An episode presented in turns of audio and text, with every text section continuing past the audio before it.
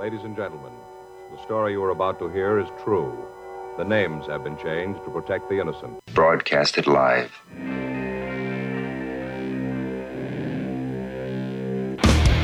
Hey!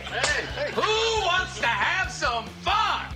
There are balls coming from all over the place. Left field, center field, right field. See, this this is the kind of thing, quite honestly, right now, that makes you want to see the Chicago Cubs team lose. Now, you just saying you want to have fun, or do you really want to have fun? It'll be fun. Will the next person that sees anybody throw anything onto this field, point them out, or get them out of here? You don't live in Cleveland. You live in Cincinnati. You talking to me? You talking to me?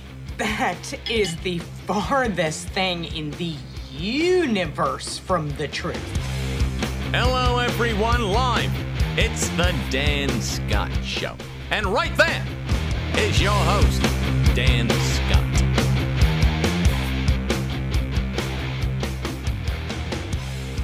Hi again, everybody, and welcome to episode seven of the newly rebranded Dan Scott Show podcast. I am Dan.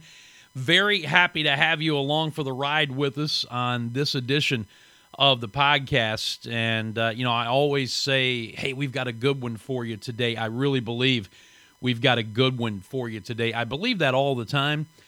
Today, though, I think we really have uh, gone above and beyond to hit the mark. Uh, we have Charlie Cobb, who is a member of the College Football Playoff Selection Committee, who will be with us for the first half of the podcast. He's going to talk to us about how we got to the four teams that will be playing for the national championship, including the first group of five team to ever make the college football playoff. The University of Cincinnati is the number four seed.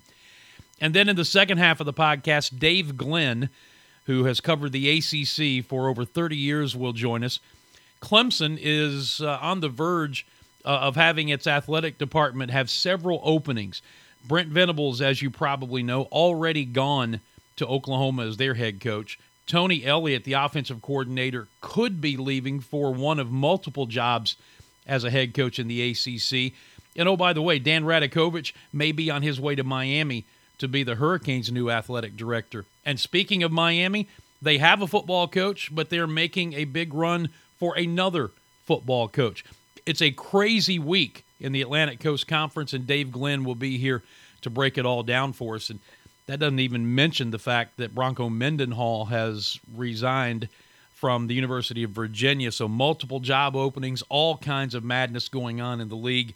And we'll talk about it all with Dave Glenn in the second half of the podcast. Tom Van Hoy will be joining me throughout the course of the podcast today. So, we hope that you'll enjoy it. I need to remind you that the uh, Dan Scott Show podcast is presented by our friends at Todaro Pizza. They're on Markley Street in uh, downtown Greenville, the West End, just down the street from Fluor Field, where the uh, Greenville Drive minor league baseball team plays. Bucket list pizza, folks. I keep saying that, but it's that good. If you're not from the upstate and you're coming into the Greenville, South Carolina area, you need to put it on your list of restaurants to check out while you're here. If you are from the upstate, then you know, I hope, about the the great food that Todaro Pizza puts out on a regular basis so at the Clemson location on Sloan Street as well, and now at the location in Greenville. You can find them online, uh, TodaroPizza.com. Find uh, the Greenville location on Facebook, Todaro Pizza Greenville. Same thing on Twitter. John and the folks do a fantastic job there. Thank them for continuing to support this podcast, and uh, hopefully we'll see you out there in the not too distant future. All right, we will take a break and come back, and when we do, we'll get things rolling on this uh, episode seven of the Dan Scott Show podcast. It'll be Tom Van Hoy joining me, and up first, Georgia State Athletic Director and College Football Playoff Committee member, Charlie Cobb. That's next. Stay with us. Every sports fan's goal should be make it to the Hall of Fame. Well, we have you covered with Hall of Fame Sports Grill at 531 Wade Hampton Boulevard in Greenville. Known for their great food and fantastic daily specials, Hall of Fame has you covered with all the game action on their 30 televisions. plus weekly events like Tuesday nights bar trivia for dummies, Wednesday nights music bingo, Thursday nights dirty bingo, and karaoke with Fred Rock every Friday. That's 531 Wade Hampton Boulevard, Hall of Fame Sports Sportsgrill.com. Treat yourself to one of the fastest growing, most entertaining activities in the upstate with a visit to Craft Axe Throwing. From casual axe throwing to the World Axe Throwing League, Craft has it all right here in Greenville. Get in house safety instruction, then claim a lane and start throwing today. League nights available for those who love to compete. Craft Axe Throwing 1320 Hampton Boulevard in Greenville. Call 864 301 6032 or visit craftaxethrowing.com. Sometimes cleaning up the neighborhood begins at home. When it does, call on Shane's Powerhouse Washing. Shane's is a family owned business which prides itself on being on time and doing the job right the first time. Residential or commercial, home, business, driveway, parking lot, decks, fences, even dumpster pads. If it needs cleaning, Shane's Powerhouse Washing will get it done. Also, ask about the handyman services available. Call today 864 760 9184 or check out the website www.shanespowerhousewashing.com. When it's time for a new mortgage or refinance, finding someone with a proven track record of both success and customer service can be an issue. Scott Fowler of Guaranteed Rate is the solution to both problems. Scott has helped thousands of clients achieve their home ownership dreams for over two decades and has been recognized as a top 1% originator in the U.S. by both Mortgage Executive Magazine and Scotsman Guide. And about that customer service, 96% of Scott's customers say they would use him again. Take advantage of the incredibly low finance rates while you can. Let Scott and his team guide you through the process, start to finish. Call today, 864 915 8779. Again, that's 864 915 8779. Or find out much more online at www.rate.com slash Scott Fowler. Scott Fowler and Guaranteed Rate. Hey friends, Booty Cothran here, native of Greenville and eight time competitor on NBC's American Ninja Warrior. And I want to tell you about Motive School of Movement, our new ninja and parkour gym right here in Greenville, where we are teaching movement and functional fitness to people ages five and up and of every ability and skill level, and they're loving it. We've got families that work out together, kids that leave the gym sweating and tired who can't wait to come back. We've even got a 62 year old member taking adult parkour classes. And if you've got a child who would enjoy a Ninja Warrior themed birthday party, we're your place.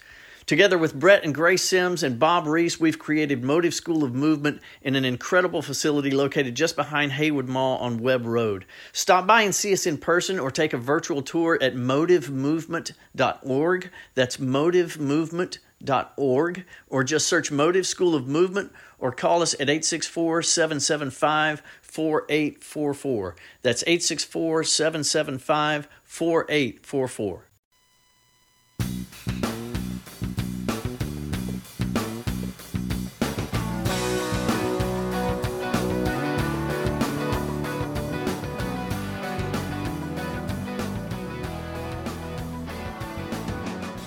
Welcome back. We are just getting things cranked up here. I, have been intentionally keeping the radio show and the podcast separated, but uh, today we're doing a combo simply because there's just too much information to try to get in. Uh, and I, I, thought both uh, separate audiences would join, uh, would enjoy what we're going to do. At least I hope so. No pressure on our guests that we have today. But uh, this is uh, the Dan Scott Show on WZLA in Abbeville, and also episode seven of the Dan Scott Show podcast. Tom Van Hoy is here as per usual. Tom, how are you, sir? Good, always good, Dan. Well, that's good. Uh, always nice to have some consistency in our lives. And, as long then, as I got through the car line today, right, all right, you know, right, right, exactly. And then uh, the the man who I introduced uh, a little while ago, or when he when he popped onto the Zoom call as the good-looking Cobb brother, um, David Cobb, of course, is our uh, color uh, commentator on the football broadcast at Furman. His brother Charlie is the uh, athletic director at Georgia State University, and also a member of the college football playoff selection committee. And, and Charlie, welcome back, but uh, the good looking Cobb brother, again, as I told you, is like calling Mo the smart stooge, right? Among other things that probably are meant for a family audience, right? Yeah. So. Well, listen, man, it, it, it's good to see you. N- not much uh, sleep in, in, the last uh, last uh, 24 to 36 hours for you, huh? I was uh, absolutely a great experience um, in Dallas doing the selections. Uh, we we went till about 2:30 uh, Central Time on Saturday night, making sure that we had what we thought was right, you know, the pairings right, and and we went back at it yesterday morning pretty hard to uh, to get the announcement done by noon. So uh, a lot of fun, uh, a lot of coffee, and uh, but uh, just great discussion about college football. Well, let, let's let's get the the most burning stuff out of the way first, and, and then we can go down some other roads. But from a committee standpoint, was there a sense of relief? To a certain degree in the room, that circumstances worked out where there wasn't perhaps a great debate about whether Cincinnati should be in at number four, because at least in the in the national media, and you know how that works, you you saw all that stuff all the way up until what happened this Saturday. There was still that thought that this committee is going to find a way to leave Cincinnati out. yeah, I, have uh, you know, I guess maybe I haven't done this for a year or two.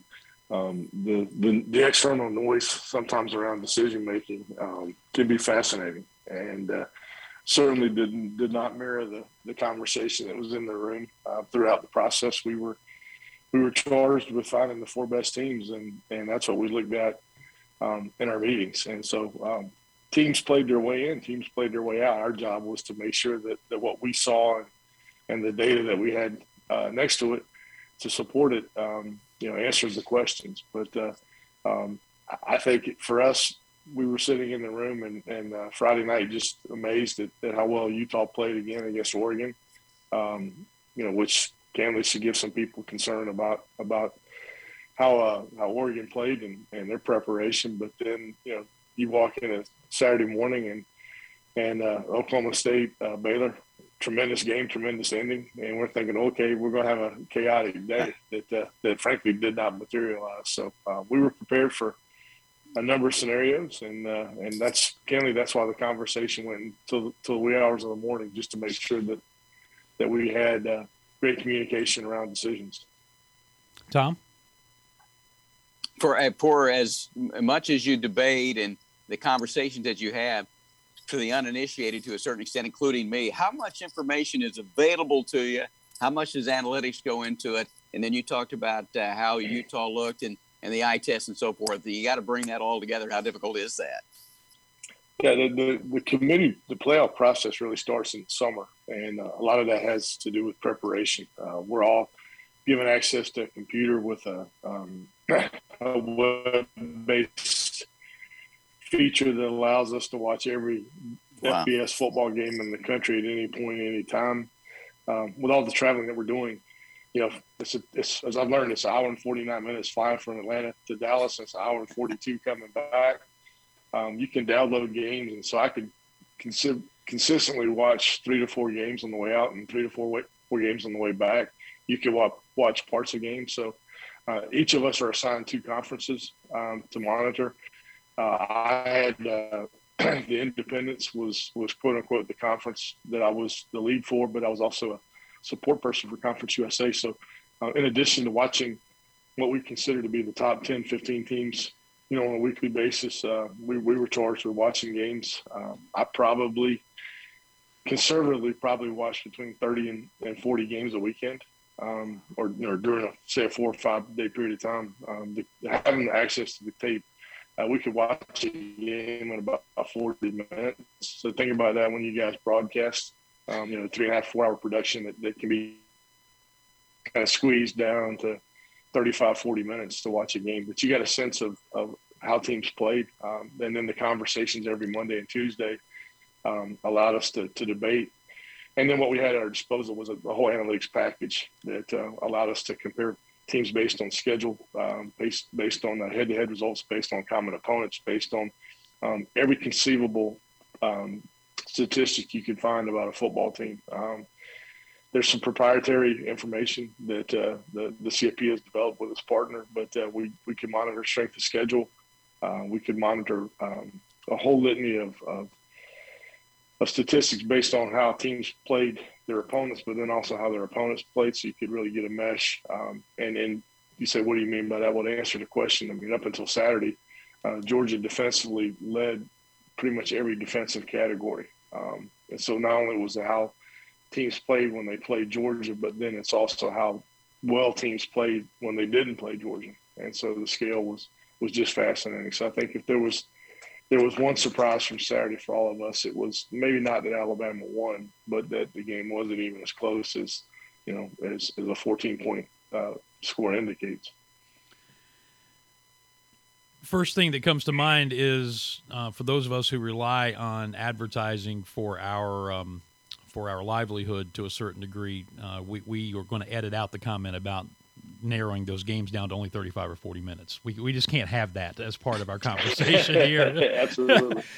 but uh, you know, in all seriousness, you, you talked about the I can relate, related, understand. You, you know, you know, as an athletic director, you got to get those those ads uh, around the stadium and everything where they're supposed to go.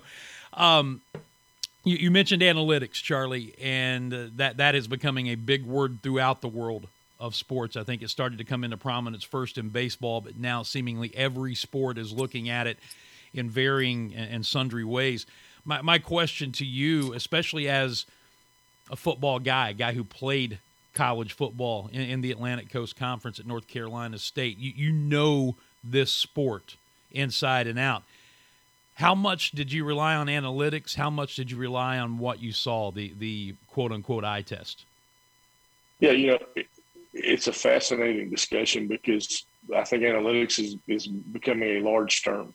Um, and we need more staff, we need more information. Um, I think sometimes there's a paralysis by analysis. Um, and certainly when you're playing, when you're play calling, when you're in the, the moment, when you're in a time constraint, um, I think I'm learning, I think what's considered to be analytics is really just still, you know, intuition. Um, and what I mean by that, preparation is key. Absolutely, all the data you can have, but um, a lot of times what we were looking at is okay. Well, using the reference that I just made, Georgia's defense was so so so valid. Well, that's all based on results. And at some point, somebody's still got to make a play call. Somebody's got to still call a defense. And then, oh, by the way, most importantly, kids have to make plays. And uh, and so the human element is still greatly involved in the decision making, or, or should be involved. I think people that want to go off a play chart. I, I get the idea of okay, if we're in a game and we got to go go for two, and here's the score sheet or whatever. That that's a pretty simple simple data collection, you know, analytical decision, if you will. But you know, to have um, every decision monitored by uh, you know, should we go on a fourth down here or not, based on a play sheet that's been done, you know, weeks in advance, I think is still um, a little bit difficult. I think coaches there's a reason why the pros take the points, as the old adage says. Uh, they're just trying to trying to keep field goals to to put points on the board. But at the end of the day, uh, teams that score touchdowns win, and, and we all know that. So, uh, uh but for us, the eye test was important. Um, the results were important. The data collection was important. Um, and there's there's an analytical piece. I, if I was proud of one thing that, that you know I really haven't shared with anybody, it's part of the process each week for us was to identify our top 30. So we had to go and rank teams one to 30, and then we would submit them into the pool um, for for consideration during the you know 12, 14 hour debate that we had. Um, I think all one week um, I had all 30 teams right. I may not have had the order correct, um, but I had but I had all 30 teams correct, and so um, I, I think that's that's the part of this puzzle that, that validates um, some kind of mirror of that the eye test the results and then and then the data that says hey this team this team is better than that team. Charlie what are those debates like? Because committee members made up from different parts of the country and probably you know you, you have certain uh, things that you, you are more familiar with. What are they like when you get in there? Are they are they heated? Are they like just you discuss things in general yeah, I, I think their uh, their uh, intense would be a conversation at times, um, but certainly not heated. I think there's an amazing amount of collegiality involved in matters, and uh, and honestly, I think if Gary Barta, who was the chair of the committee, um, I think one of the most outstanding things he did, and I learned from him, was that he was he was very conscious of groupthink. Um, if someone hadn't said made a statement for a while, he would intentionally pull them out and say, "Okay, well, tell us." Tell, hey Charlie, what do you, what do you think about this? Um, what do you think about this team? What do you think about this matchup? What do you think about this ranking? Um, but really relying on the on the on the staff or the, the, members who had those various conferences as their uh, their uh, their uh, primary contacts to, to talk about it because the conferences work through us um, on a weekly basis to, to tell the story about their leagues um, to the to the committee and so we had a lot of a lot of information at, at our disposal um, you know again kind of anecdotally a lot of conversation last week about okay what what would we do with Notre Dame with Brian Kelly leaving and, and unequivocally everyone in the committee was like you know it, it, I guess it was frustrating. One, the, the narrative of well, they're going to really you know screw these kids again because of, of the decision making, and recognize that that seven of the thirteen in the in the group were athletic directors, and we wouldn't want our kids to be to be heard in this if we were experiencing that same same narrative.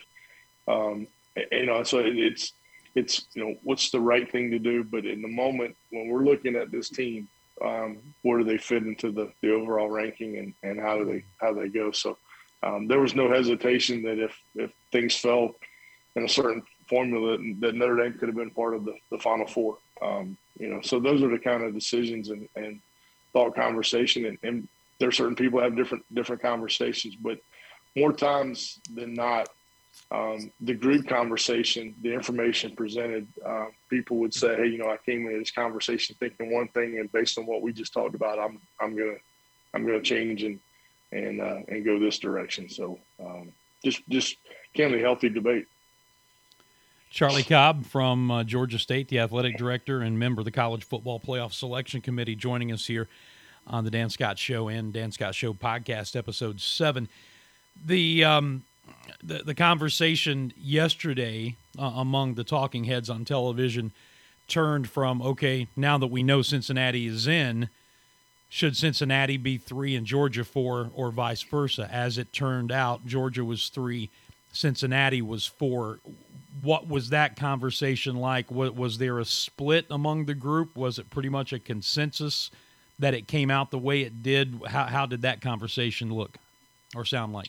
Yeah, when uh, when we do our individual votes, um, whether to put a team into the pool or uh, to whether we uh, rank teams or whatever, they're all they're all done anonymously. Um, so we don't know the the individual votes. Um, we know that if a vote is close or if a vote isn't close, um, you know, where there's some seven to six votes in, in ranking teams, absolutely. Where there's some 13-0 votes, ranking teams, absolutely as well, um, or any combination in between. But uh, the as far as the, the, the, the, top four teams and the ranking of the top four teams, um, I, I was we were informed that they they weren't even close, and uh, so we uh, great consensus is what I mean um, with with one, two, three, and four, and and and also I think one of the narratives that you know well, they voted the way they did to keep Georgia and Alabama playing in semifinals, and and I think inherently you knew that as you were putting rankings together. Um, that was a possibility, but at the end of the day, it, it was not part of any decision making uh, that was made. It was who's one, who deserves to be two, who deserves to be three, who deserves to be four. Frankly, who's earned the, the right to be number five, even though it's a, a different level of, of, of reward, if you will. Um, you know, it's still a New Year's Six Day Bowls, at least in my childhood, it's a pretty pretty big honor. So just just clarify something because you, you kind of broke up uh, with us a little bit there. If I heard you correctly, you said that there was no discussion or intent by the committee to intentionally separate Alabama and Georgia so they would not meet in, in the semifinals or, or the first round. It's just the vote fell the way it fell, correct? The vote fell the way it fell. What a great way to put it, Dan. And, uh, you know, and so and it, it is what it is. Tom? You know, Charlie, you're talking about the exterior noise. Everybody has an opinion. Uh, was it difficult for you to? Did you block it out? Are you pay any attention to it? What was your approach to that? Yeah, I think the the best piece of advice they gave us when when I, when I started on the committee was if you can do one thing, um, don't listen to the, the, talking heads, but also um, don't pay attention to external polls. The only poll that really matters for us would be the, the CFP poll, and so intentionally do the fall. Um, I couldn't tell you how the AP rankings go. I usually look at them or glance at them, um, but I don't know the AP rankings. Um, maybe a little bit naive in that regard, or, or whatever. But uh, uh, I really, you know, I honed in on what we were doing. I honed on some of the analytical stuff that we had access to. Um, but uh, um, and then as far as you know, listening to uh, pundits talk about college football or college game day, an example, um, I got other things to do on Saturday than spend three hours watching TV to talk about games that are being played. So um, I, I, I'm, I, you know, I hate, I hate that I miss it as a college football fan, but it, you know, it, it doesn't, doesn't really fact, doesn't change anything I'm doing on a normal Saturday anyway. I, I guess the big question for for those of us who, who know both of you is were you able to ignore David and, and his opinions? Uh, as you can imagine, he had some strong opinions. Um, more importantly, more importantly, you know, it, it, the one thing you know they teach you about law school is it, it teaches you how to think, but it also teaches you how to argue in a in an incredibly effective manner. Um, Kenley is good at what he does, but he uh, he would make opinions in, in, the form of questions, and uh, so yes. just yeah. Sometimes yes. I'd go. I thought, counselor, we just talked about that 20 minutes ago, you know, but I could be wrong. So, yeah, he's try, okay, trying. Let, clar- let me, clarify. Trying to trip you up. what what you what did you learn through this whole process? Uh, what did I learn? Great question. Um, there are there are a tremendous amount of, of very passionate people about college football. Uh, the biases among among fan bases and, and the internet world uh, is is strong and accurate. Um, the first week that we voted, when Cincinnati was not part of our our top four, uh, uh I had some new friends in the, in the, in the southern part of the state of Ohio. All of us did. Um, yesterday, there were some fairly angry BYU fans that missed out on a on a New Year's Day bowl.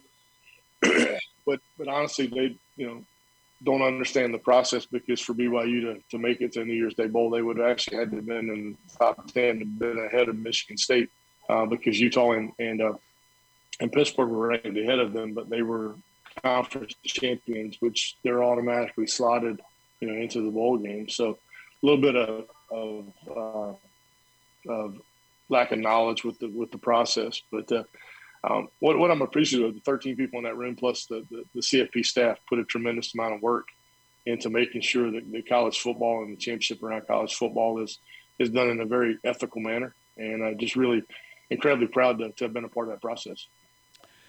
Well, I can't think Charlie, it. I'm sorry. Go ahead, Tom. I was just going to say, Charlie, the you've discussed everything traveling, how much time you put in it's got to be a, a, nightmare from a moldy tasking purpose. How do you do your regular job as well? How much time do you really put into this, and how difficult is it to do, to do both?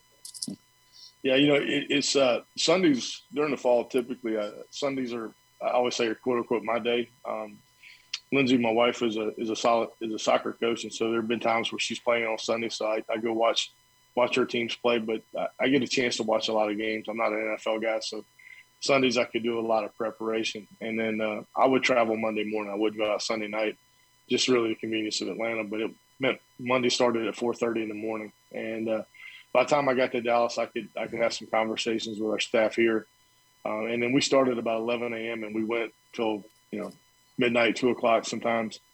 Um, got up Tuesday morning. We were usually done by 11:30 or 12. Uh, had a little bit of time before I went to the airport, but I say all that. Um, Wednesday, Thursdays, and Fridays got to be somewhat hectic days. You're trying to cram five days of work versus you know into three. And if we were traveling on Friday for a football game, certainly that expedited it.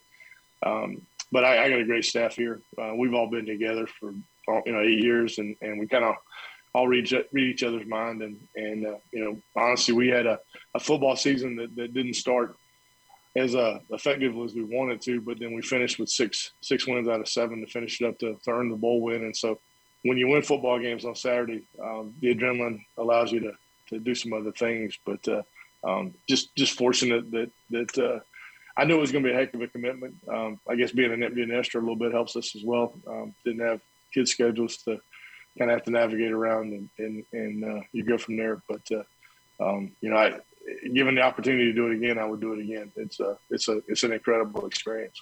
Well, I guess that begs the question: w- Will you be invited back next year, or does that committee change from year to year? Yeah, it, it changes. Uh, my term was one year. I was I was kind of filling um, to help kind of bridge a gap between um, cyclists for for the way the leagues have a have assignments done, and so uh, um, kind of there's been a history that that uh, some people have committed to do it, and then for one reason or another, um, as the process starts, aren't able to do it, so they pull from the roster of folks who, who've who've preceded them. So um, I am in that roster, and and and we gladly gladly do it again. Well, listen, uh, as I started to say a moment ago, I can't thank you enough for coming on with us twice now, once before the process started, and and now uh, after it's done, and, and, both times being as transparent as you can possibly be about how the process worked. I hope people are paying attention and got a little bit of, of an education on this thing, because what you see on on television, on game day, and and from the other folks is. Uh, quite honestly diametrically opposed to what actually happens inside the room, right? And I think part of it too, frankly, is you know as you as you guys are well aware, uh, people need something to talk about.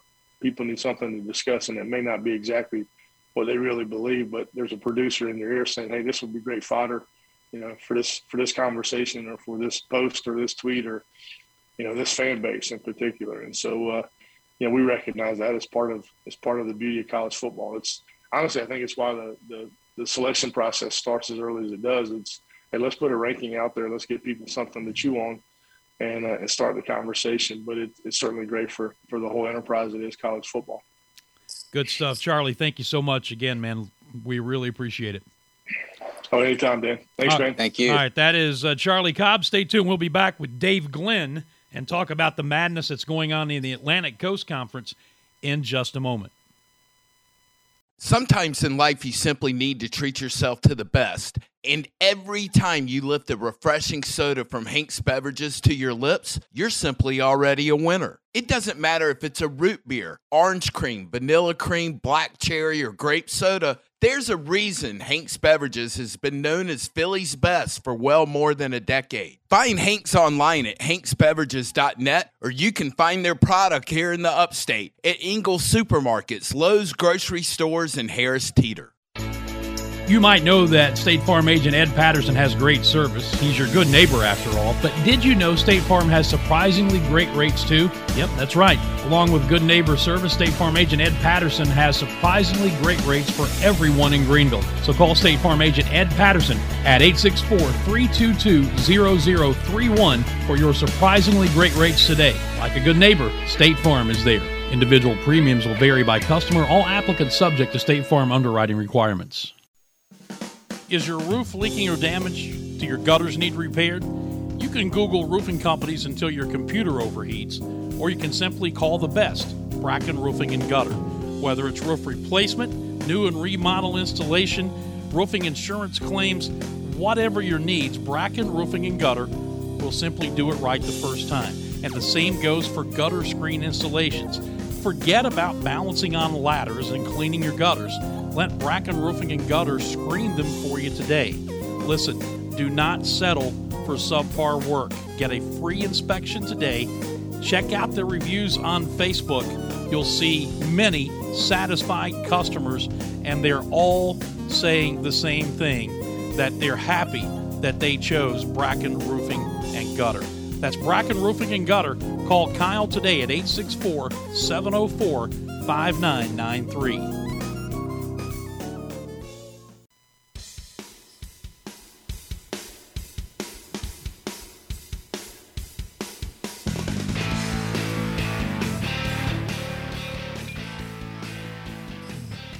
Continuing on, uh, the Dan Scott Show and episode seven of the podcast. As I said earlier, we've been intentionally keeping the episodes separated. The radio show one thing, and the podcast something something totally different. But so much good stuff uh, from over the weekend uh, that we thought we'd just do it all and uh, see if we can. Uh, I don't know if double the audience is the right way to think about it, but I guess we add one more, that'd be two, so it'd be doubled.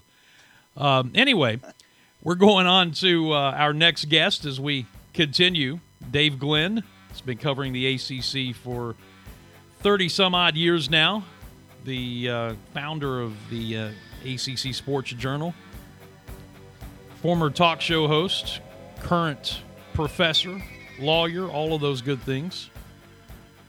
And a guy who's, uh, like the rest of us here, a little bit busy this time of year. DG, how are you, man? I'm doing great, Dan. Good to be with you and Tom again. Uh, good to be with you. Congratulations um, on your delayed Sportscaster of the Year award that you're going to be accepting here in the not too distant future. Thank you, Dan. I'll tell you what's cool. I mean, it's funny, obviously, that I'm not even hosting a show right now, but I'm picking up an award, and they also asked me to host the national seminar on sports radio. Um, so there's just an irony in that to me. But conveniently, the National Sports Media Association, where winners from all 50 states will be descending, and, and there's a lot of national awards too. So there are some some of the biggest people in sports media are there every single year. It is based right here in North Carolina. So in the other 49 states, people have to travel to pick up these awards. I just got to run over to Winston-Salem, you know, do a little dance, and head back to Raleigh. That's no big deal. Well, good stuff. Well, well deserved. Uh, was, was glad to hear that, that you're finally going to get. It's been delayed because of COVID two or three different times, right? Right. Right. Yeah. It's uh, they've moved this date. I'm not even sure how many times, but uh, I learned of this award almost two years ago. So it would have been. I'm trying to do the math in my head. I think December, yeah, December of 2019 would be when they tell the winners for the 2019 calendar year. So yeah, that's basically two years ago here. So here we are, finally get my hands on the hardware in about a week. Well, let's uh, let's get into some stuff here because I know your time is is, limited today. Um, just chaos right now to a certain degree in the Atlantic Coast Conference, and a lot of it is centering around what's going on at Clemson. Brent Venables has left as defensive coordinator. That's official to go be the head coach at Oklahoma. It's possible Tony Elliott is leaving to take uh, one of maybe two jobs, Duke and Virginia, if you can believe the reports. And, Dan Radakovich, the athletic director, may be on his way to Miami. In fact, by the time this airs, that could be a, a done deal. Uh, and, and that doesn't even get into, which we'll also talk about, the fact that Miami, which currently has a football coach, is making a play for another football coach without an athletic director. I mean, it's just dogs and cats living together, mass hysteria, right? Yeah, they do call this silly season, and I think it is living up to that label for sure. We've had a lot of coaching turnover in this conference, uh, and of course that applies nationally as well. But some of these things are truly crazy, and just as for example, a Dave Clawson at Wake Forest had a truly personal decision to make. He was asked if he was interested in the Virginia Tech job, for example, among others. His answer was no, and he signed an extension to stay at Wake Forest. When given his success now at multiple schools, he could have climbed the ladder, so to speak. It sounds to me as if there are a lot of other personal decisions going on as well. Some people might ask, why would Dan Radakovich leave a good AD job at Clemson for a somewhat chaotic job lately at the University of Miami, where you know how that dynamic is. They're five time national champions in football, but they have this awkward stadium situation where it's, they play off campus and their facilities have uh, kind of fallen behind many of the other traditional powerhouses. And they're churning through football coaches and they just lost their athletic director and now they basically are trying to hire Mario Cristobal from Oregon while Manny Diaz is still their head coach. I mean, that's that's chaotic. But in terms of personal decisions, maybe Dan Radakovich wants that challenge. In other words, he has the elite football coach with upgraded facilities and multiple national titles in football. He has a rock solid basketball coach in Brad Brownell. He has success in other sports. Maybe he wants a challenge rather than sustaining a place that is not really broken, uh, of uplifting a place that is clearly broken at the University of Miami. Of course, maybe they're throwing a whole bunch of money at him too. Uh, everybody likes to raise their income. Uh, Anthony Poindexter is a former Virginia football great, and he is, I believe, the most likely guy to get the Virginia job, perhaps at the expense, as you expense that you said of uh, Tony Elliott of Clemson. So there we've already seen dominoes fall at places like Virginia Tech. David Cutcliffe came to a mutual agreement to step aside at Duke. Uh, and the Blue Devils are interested in Tony Elliott, but they're interested in several others as well. So, especially the Miami situation is is pure chaos. And we're going to head into an ACC next year where if you go to the football media day, you know, you're going to need the proverbial program just to figure out who's who. Yeah, and we didn't mention Bronco Mendenhall. De- right. de- deciding Talk about a personal decision. Right. And, and, and I, I don't know if your fan base has digested this, but Bronco is a man in his mid 50s, which I can identify with, who has millions and millions of dollars in the bank, who has been in what he describes as a 30 plus year grind, Mm-hmm. and as a man of incredibly deep faith. He says he reevaluates his plan and his purpose as a hu- and some people may roll their eyes at that. I'm telling you, Bronco Mendenhall is shooting you straight when he shares that personal detail. He actually has an annual goal where he reevaluates his place in the universe and his the nature of his relationship with his wife and as a dad and as a coach and a mentor of young men. He seriously does that every year. And and you guys know the deal. You've been in the grind or a version of the grind. After 30 plus years, Yeah. It can be time for something else. And he specifically did not say he was retiring, but I am a hundred percent sure this was Bronco Mendenhall's decision. And a lot of people roll their eyes at that. Oh, it must have been pressure from the president or the athletic director. Absolutely not. They both specifically asked him to stay. But he steps away after a decent season. I mean, they were broken on defense, but they had a better year. Remember at the very beginning, people wanted to fire Bronco Mendenhall, and then they looked like they might win the Coastal and, play for the ACC title. Uh, so he's a heck of a football coach, a fascinating person, and, who coach again? But he, he's following his heart and his soul, and uh, I say more power to him. Life is too short. You know, Dave, that kind of reminds me a little bit of Bob Stoops when he was at, at Oklahoma from the standpoint that he's mid mid fifties or so. His dad was a high school football coach who died of a heart attack. Yes. On the sidelines. And you know, at some point, I mean, again, he kind of was in that trans transition situation before the hiring of uh, Brent Venable. But you know, it kind of reminds me of that a little bit. I want to go back to Miami and uh, and I know because of the signing date coming up and but normally you'd want to have an athletic director on board that would be involved in the process of hiring the coach. So that's kind of a reverse situation there, isn't it? It's a mess because Blake James is gone. So he is not a voice in the room, the former athletic director. So who's pulling the strings? How much power do the boosters have? Is this really a university president driven thing? Which usually, in the absence of an athletic director, uh, a university president, of course, has to play a central role, but there are other figures in, in, that dynamic within the university and within the athletic department and even outside the university per se. So I don't, I would love to be the man behind the curtain, so to speak, and know as Miami is negotiating with Dan Radakovich of Clemson, is Dan Radakovich also advising them on the nature of the next football hire? Now, I, I can't see being against Mario Cristobal, who's a University of Miami guy and has had good success at Oregon. Um, but as a university that's not wealthy compared to many others, throwing eight million a year, which is not the very top tier nowadays, as crazy as that might sound, but it's way up there, eight million a year to try to get Cristobal. Those are decisions that you would think you would want your next athletic director to be in the central part of the conversation for but we're not sure the nature of that right now because it's all kind of in flux as we're having this conversation.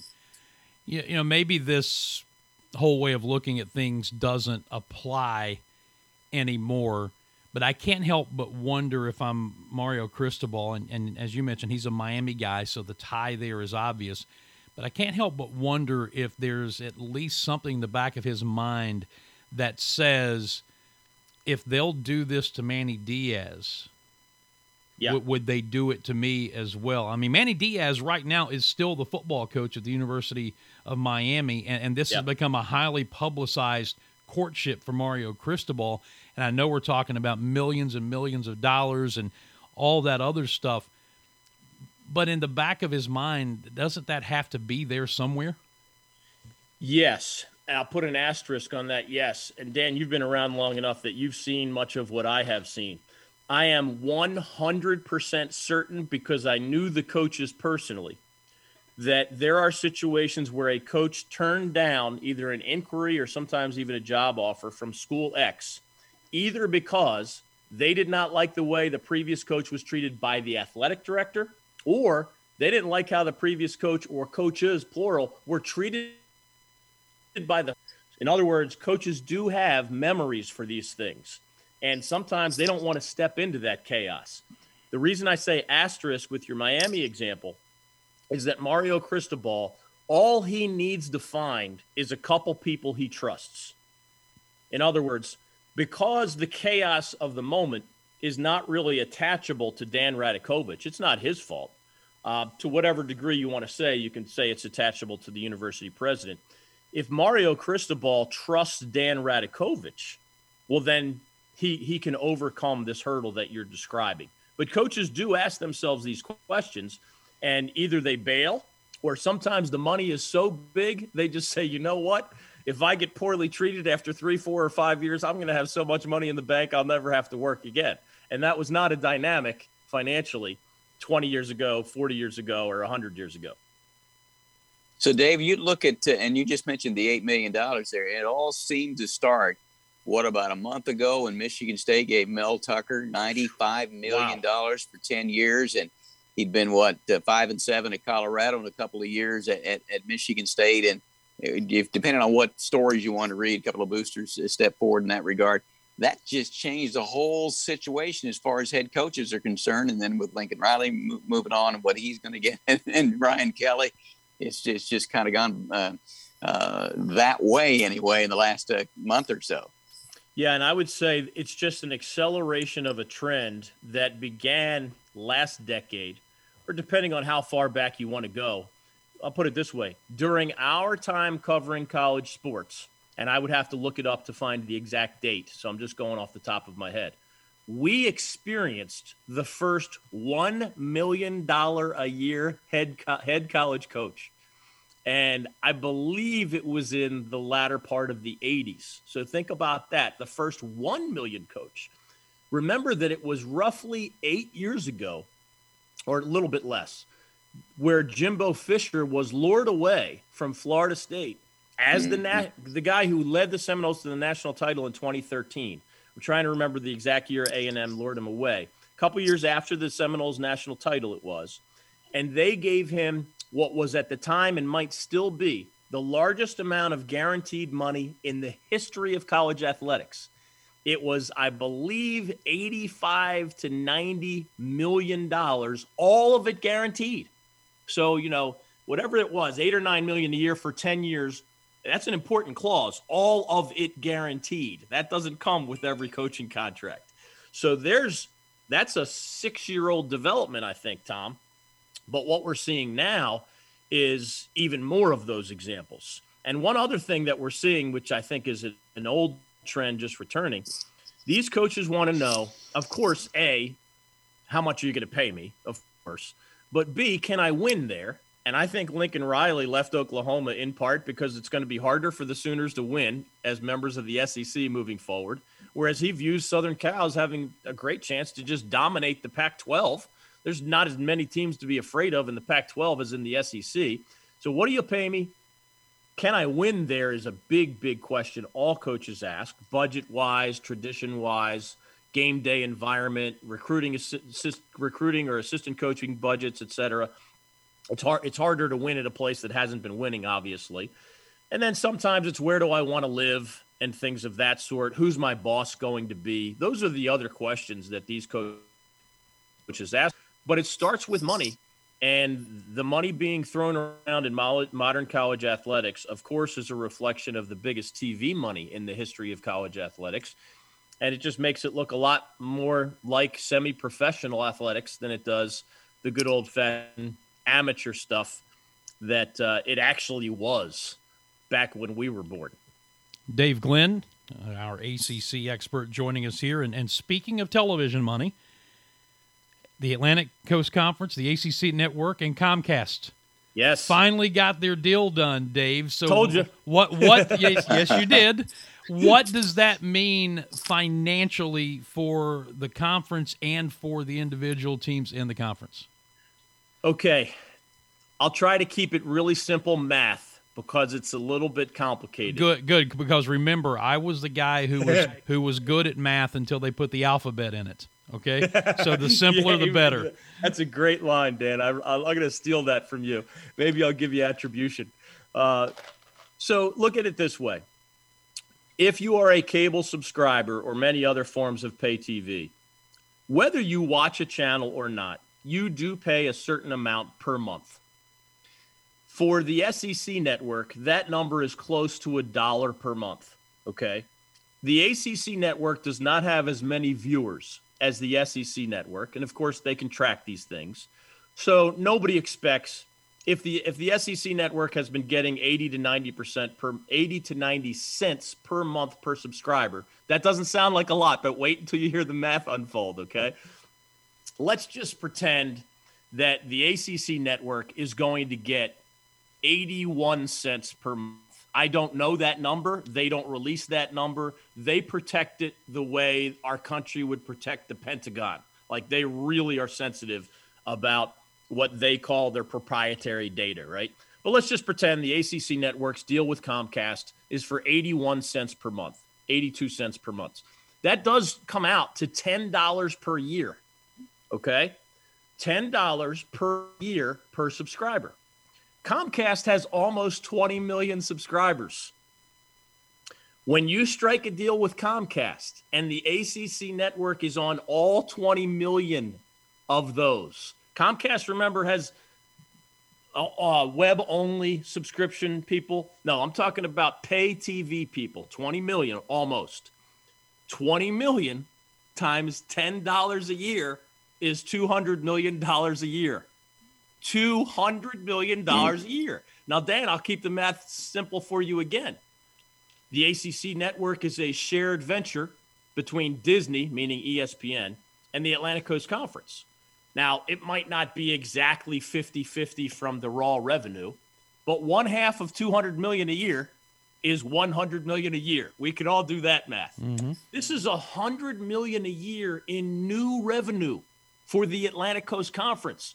As much time as we spend talking about the big gap between the SEC and the Big 10, which are by far the wealthiest conferences. The ACC is kind of hovering closer to the Pac 12 and the Big 12, way below the Big Two.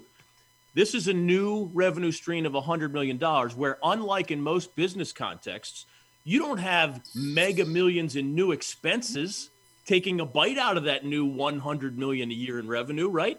You already have a channel. You already distribute that channel. You're already paying the broadcasters. You don't have new expenses. So it's true, truly the 100 million a year windfall, which if you break it down in a 15 school conference, that math is sli- slightly harder, but that's 7 million a year or so in new revenue for every single school after it passes through the Atlantic Coast Conference. I hope I got that made that math simple enough, but which of us if you ran a program, let's say a hundred million dollar a year athletics budget, which some of the ACC schools are over, some are just under that, and you found seven million in new revenue, and it's it's going to be in place for as long as this deal is with Comcast to carry the ACC network. That's a nice day at the office.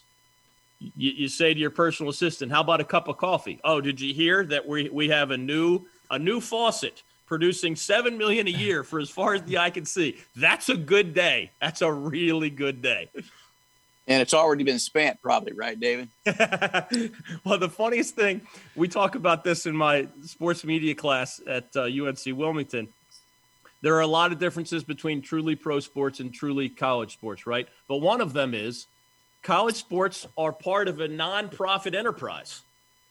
So in pro sports, as in any capitalist endeavor, your your bottom line goal or one of the biggest bottom line goals is to maximize your profit. Mm-hmm. Right?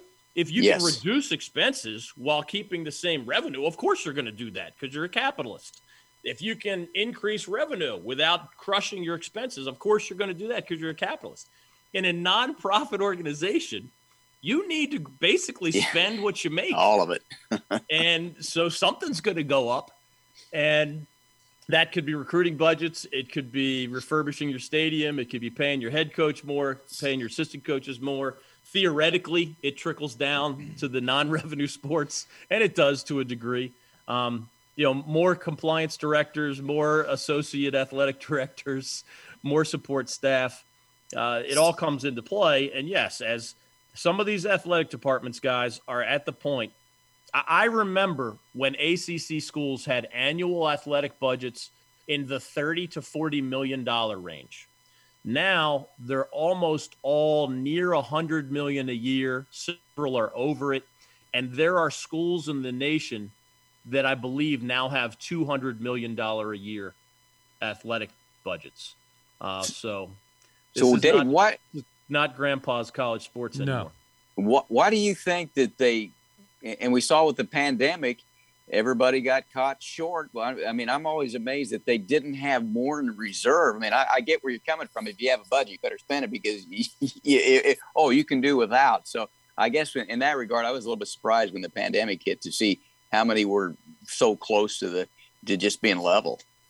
Yes, yeah, that that was a step backward financially for everybody, and many leagues tapped into reserves and many leagues restructured contracts with their TV partners. Uh, there was a lot of mutual back scratching going on. It's just to help everybody through what was a crisis for a lot of schools, a lot of athletic departments.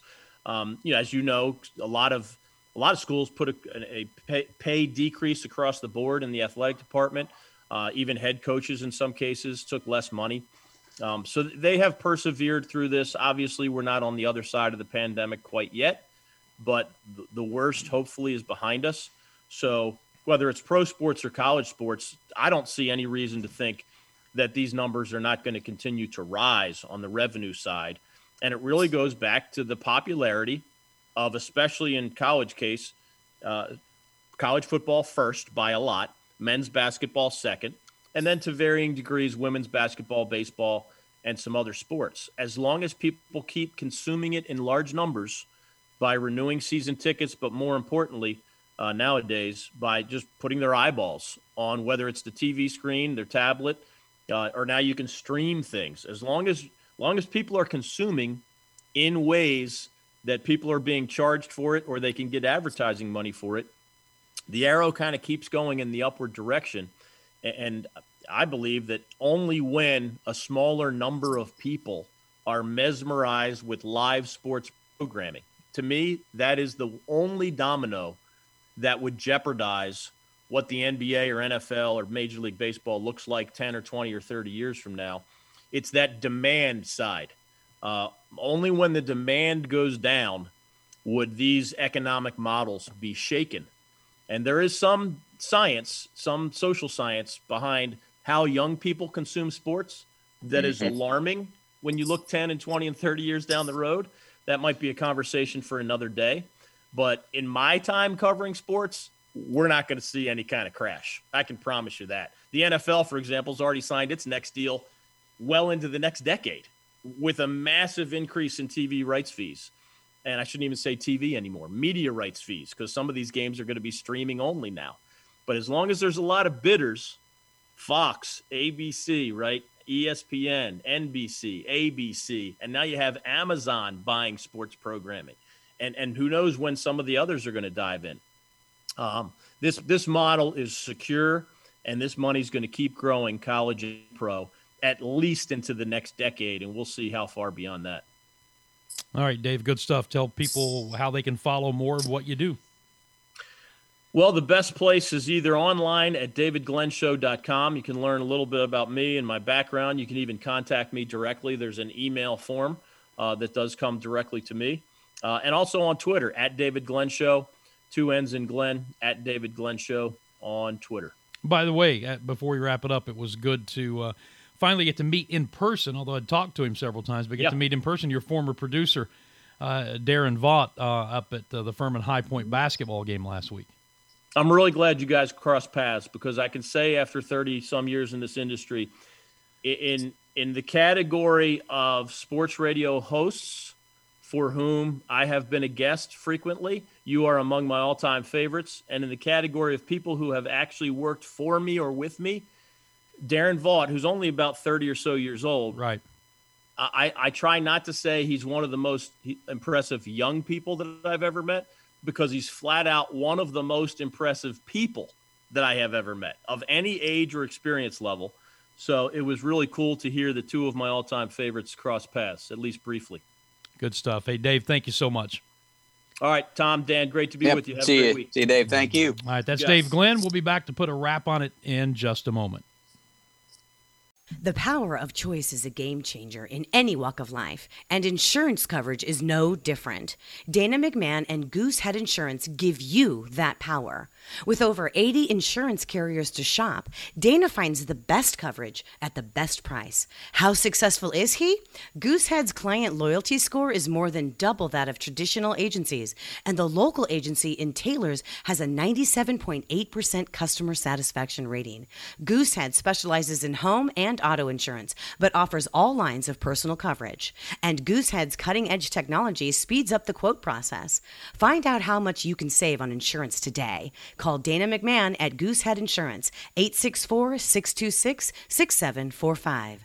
That's 864 626 6745. Or visit www.goosehead.com. That's Dana McMahon and Goosehead Insurance.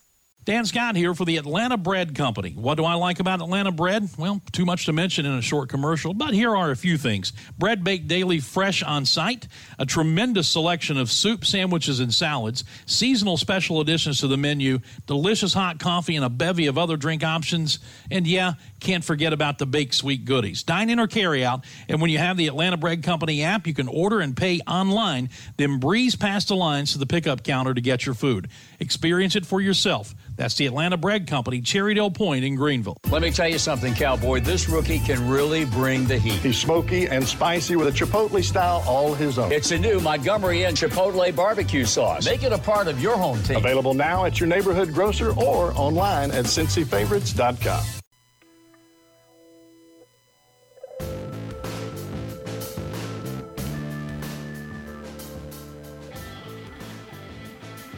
All right, we are back to put a wrap on this uh, episode seven of the Dan Scott Show podcast.